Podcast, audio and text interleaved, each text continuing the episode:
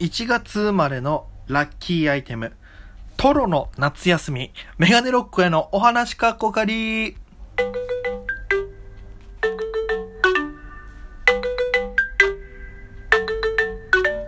さあ、ということで始まりました。メガネロックへのお話かっこかり第18回目でございます。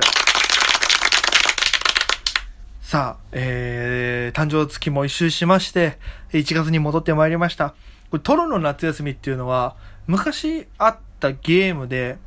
ね、なんか覚えてます？トロっていうなんかウサギみたいなさ、なんか、ほろ、細いなんか絵下手な人が描いたみたいな。それがただ単にいろいろ夏休み冒険するみたいなやつだったのかな？中身はよくわかんないですけど、それが頭に降って出てきたので、1月のラッキーアイテム、トロの夏休みでございます。さあ、ということで、えー前回に引き続き、二次会のお話をさせていただきます。私、メガネロックヤが二次会の司会を沖縄にいるときに、よく、担当させていただきまして、その中でね、やっぱいろんな方が参加されるんで、その時起こるハプニングとか、まあ、出来事みたいなのがあるんですけども、その僕の数少ない二次会司会の経験の中で、あのー楽しかったなっていうエピソードを、えーお話ししていきたいと思います。まずは、えー、ノリのいい参加者。結構ね、あのーノリのいい参加者の方結構多いんですよ。お客様。えー、どんなのかっていうと、わかりやすく言うと、例えばビンゴゲームとかやってる時に、あのービンゴの方が出ると、曲が鳴る会場もあるんですよ。会場の方が、あの、すごく気を利かしてくれる、盛り上げるとこだと、えー、こう、ビンゴやってて、何番です？って例えば37番、ビンゴの方いますか？って言って、はい、ビンゴって言ったら、こう、ちょっと EDM 的な、ドゥフッドゥフッドゥフッドゥフッドゥフッドゥドゥフンみたいな、こう、流してくれるんですよ。その時に、こう、もう酒も酔ってる状態ですから、ビンゴ大会って結構後半でやるから、その時にね、すごい踊り出す方がいるんですよ。なんか、こう、ウェイウェイウェイウェイみたいな両手をこう、広げてウェイってただ踊るだけのなんか人もいたり、コンテンポラリーダンスみたいなすごい踊りする人もいたり、あの一回こう、ちょけてね、ウェーイってずっと踊ってる人がいて、でも、ずっとね、もうその曲終わったから座れ座れみたいな、もうもう終わったからみたいなやりとりをして。で、これ3回ぐらいやった時かな、こいつがウェーイってちょけて、なんかその、ダンスできないけどこうちょけてる感じでこう視線集めてて、うわーってなってる感じだったんですけど、4回目また、ビンゴの人って言って手上がって、曲上がって、ウェーイって踊ってる時に、あの、めちゃくちゃおとなしそうだった、メガネの男性がいるんですけども、その方の斜め前ぐらい座ってた。その人が急に立ち上がって、すっごいキレのいいダンスを披露したんですよ。バンなんかもう、なんていうんですかね、今僕も踊ってるけど、なんかよくわかんないですけど、くるんくるんみたいな。もう、なんていうんですか、 EXILE ばりにめちゃくちゃダンスのキレがいいのを披露した途端にその人のやりづらさがすごくなって、そのまま勝ち足に変わって座っていくっていう。まあ、勝ち足って沖縄のダンスがあるんですよね。こう、腕をこう、なんていうんですかね、こう、左右させながらこう回して、こう、カチャ、カチャ足っていうこう回す、幸せを回すみたいな意味のやつがあるんですよ。で、それをやって座っていくっていうのを見たりとか、その瞬間に、いい、いい、勝ち足に変わってるやしいみたいな感じだとまたわーって湧いたりとかするっていう。だそういう、ノリのいい参加者いるんですけども、中でも一番すごかったのは、えー、ハーフ、ハーフの、えっ、と、なんかね、誰のがで明美さんみたいな感じの、おお顔立ちのですね、女性が、すごく、なんていうんですかね、ちょっとケバい感じの、で、お酒好きそうな感じの、クラブによくいそうな感じの、まあ、偏見でごめんなさいね。すごくノリの良くてお酒好きそうな女子がいて、で、ゲームやってるとすごくその子が入ってくるんですよ。ヤジとかで、ちょっとみたいな、私はどうなのよみたいな。ね私ビンゴ当たらないんだけど、みたいな。で、なんか、じゃんけん大会かなんか、あ、えっ、と、女だらけの腕相撲大会っていうのやって、そ、そこで、その子が優勝したかなんかだったんですよね。で、で、優勝は誰々さんって言ったら、ふーってめっちゃ盛り上がって、めっちゃケツ振るんですよ。で、それがなんていうんですかね、すごくエロい感じのケツの振り方なんですよ。ふーみたいな。で、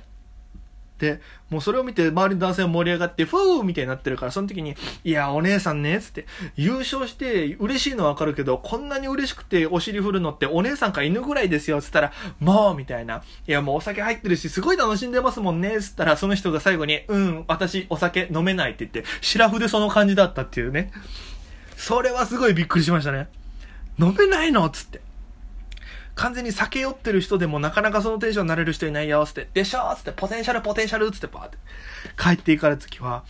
うん、やっぱすごい面白い人いるなと思いながらね、見てましたし、あとね、あの、ビンゴゲームで、僕が結構やる方法なんですけど、例えば、えー、前に出てきてもらった時に好きな番号を言ってもらうんですよ。1から10まで景品に番号を振ってて、で、ビンゴになった人からその、例えば2番って言ったら、2番の景品を渡すっていう形で、この景品はランダムに僕がつけてるんですけども、ある時、えー、ビンゴをつって、えー、綺麗なね、綺麗な、えー、えっ、ー、と、なんていうんですかね、綺麗というか、綺麗なんですけども、ちょっとお、お酒入っててテンション上がってて、周りからちょっと、あ、こいつうざいなって思われてるタイプの女性がいたんですよ、ノリが。ね、お酒やると、普段はいい人なんでしょうね。お酒やるとちょっとうざがらみしてしまうタイプの人がいて。で、それと、まあまあハゲた40代のおじさんが出てきたんですよ。で、この二人がビンゴってなりまして、出てきて、で、えー、何番がいいですかって、じゃあ何番と何番って言った時に、片方はクーポン券、片方は、えー、ヘッドスパのマッサージのヘッドスパの美容券だったんですよ。で、その時に僕はもうこれ絶対面白くなるって分かったから、お二人つって、えー、お二人じゃあ、僕がこう、正面向いて、お客さん向いて喋ってる。で、その僕をお二人は見てるから、あの、お二人、えー、ひっくり返ってお客さんの方を見てくださいと。で、僕はお二人の肩が見えてる状態です。そして皆様、えー、このお二人目をつぶっていただいて、え、僕が肩叩いた方が、えヘッドスパの、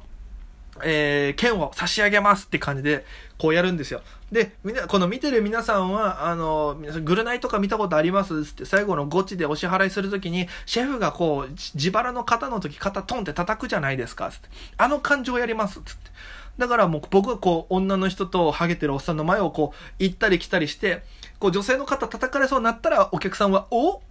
みたいな。そうすると、こう、僕がまた手離して、おーみたいなのをずっと繰り返すんですよ。で、これやって女の子が、えー、怖い怖いってやってて、そしたら、その女の子の耳元で、おめでとうございますって言って、ヒャーってした瞬間におじさんの肩叩いたんですよ。おじさんがヘッドスパの剣を当てたんですよ。そしたらもう、なんか、ひどいよみたいな、もう、つって。で、その40代の女おじさんがね、やったーみたいな感じでやるわけですよ。ヘッドスパの券をもらって。トリートメント無料券とかもついてたのかな？お前どこの神やるばと思いながらね、こう見せて。で、その時に、この40代のおじさんが、その、そのね、あの負けた女の子悔しがってるのを見て、でも僕は、ね、ハゲてますからと。これを使うことができませんつって。そら。だから、今日はね、あの、もうこんな感じになって、もう負けて非常に残念でしょうから、つったら、その子が、えー、嘘くれるの？みたいになった瞬間に、えー、負けて残念でしょうから、これは僕からのプレゼントということで、新婦にお渡ししたいと思います。うわーってめっちゃ盛り上がるんですよ。たまたその女、ひどいなんで、騙したのねつって、騙してるわけじゃないんですけど、うわーってなってヒステリックになるっていう。やっぱね、その瞬間は見せて面白かったですね。腹抱えて笑いましたね、あの瞬間は。あー、面白かった。あとね、あのー、二次会司会やってるっていうのが、えー、いろんなところに行ってたら、回り回って知り合い経由で話が来まして、二次会の司会者探してて、やってくれるみたいな。で、いいですよって話して、えー、新郎新婦とお会いして、打ち合わせもさせていただくんですけども、その際に、えー、お会いしましたら、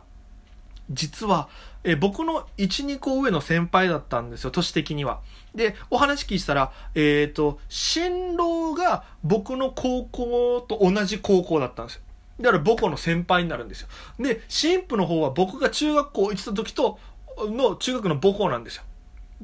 だから、新婦とは中学校が一緒、新郎とは高校が一緒っていうすごい組み合わせだったんですよ。で、話聞いたら、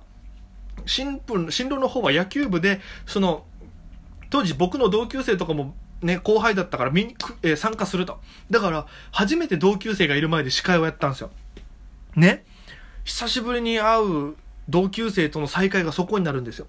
で、まあ、多分向こうは知らなくて参加、参加でね、入ってきたら、俺が司会ってなって、うわみたいな、久しぶりやしみたいな。で、こうやるんですけど、やっぱね、同級生の司会が一番難しいですね。知らない方々もやっぱいるから、その中で、まあそのね、慣れ親しんでるから、こっちはすごくフランクに来るけど、他はどういう風に来ていいかわからないみたいな状況になるんですけど、やっぱね、そこは、あの、野球部って上下関係がしっかりしてるなと思ったんですけど、野球部の先輩、だから2個ぐらい上だったから、俺なんか同級生の1個上ですね。感覚的には。だから、俺なんかが1年の時に3年の先輩だから、この2年の人たちが、ちゃんとね、あの、仕切ってくれるんですよ。あの、よろしくお願いしますって。で、あの、高校一緒だったんですよね、つって。で、なんかあの、この後輩、僕ら同級生が、あなんか変に絡んできたら、俺たちに言えな、みたいな。ちゃんとこう教えるから、俺がなんか言うから止めるから、みたいな感じでやって、もう雰囲気的にはすごくやりやすくて、で、結果的に盛り上がったしっていうので、で、まあ、その時も参加者が結構、え新郎新婦は到着遅れてしまって、ちょっとね、終盤しか参加できなかったんですけど、それでも、やっぱその、お祝いして気持ちっていうのはやっぱそういう部活入ってたら先輩後輩があるんでしょうね。より強い感じがしたんですよ。他の人たちよりも。だから、そのまま気持ちいい感じで3次会にこう流れてって。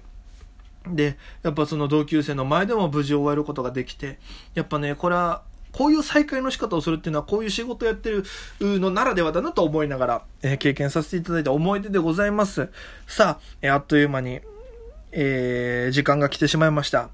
で、どれだけ伝ってるかわからないですけども、僕はあの、二次会司会もやってますので、ぜひ、興味ある方、二次会考えてる方、ぜひお話しいただければ、受けたまわらせていただきます。そして、沖縄にいる方で、二次会司会、誰かいい人いないかなって思ってる方、えー、ぜひ、巻きびしさん、ね、僕の二次会の先輩、師匠でございます、巻きさんも、えー、引き続き沖縄で活動しております。えー、もう、巻きさんに二次会頼んだら間違いないですから。えー、ゲーム、えー、そしてトークも盛り上がる、えー、そして、え時間内に終われる。そして何より、僕も、巻きさんのこのビンゴ、巻きさんのオリジナルのビンゴがあるんですよ。えー、そのビンゴはね、すごく盛り上がって短いし盛り上がって終われるっていうすごいいいビンゴがあります。ここでね、話すとちょっとあれなので、えー、企業秘密的な感じでも楽しんでいただける、方の秘密ということで、ぜひ気になる方、巻きさん、そして僕に二次会司会、えー、ご連絡お待ちしております。ということで、皆様、また明日お会いしましょう。それじゃあ皆様、また今夜。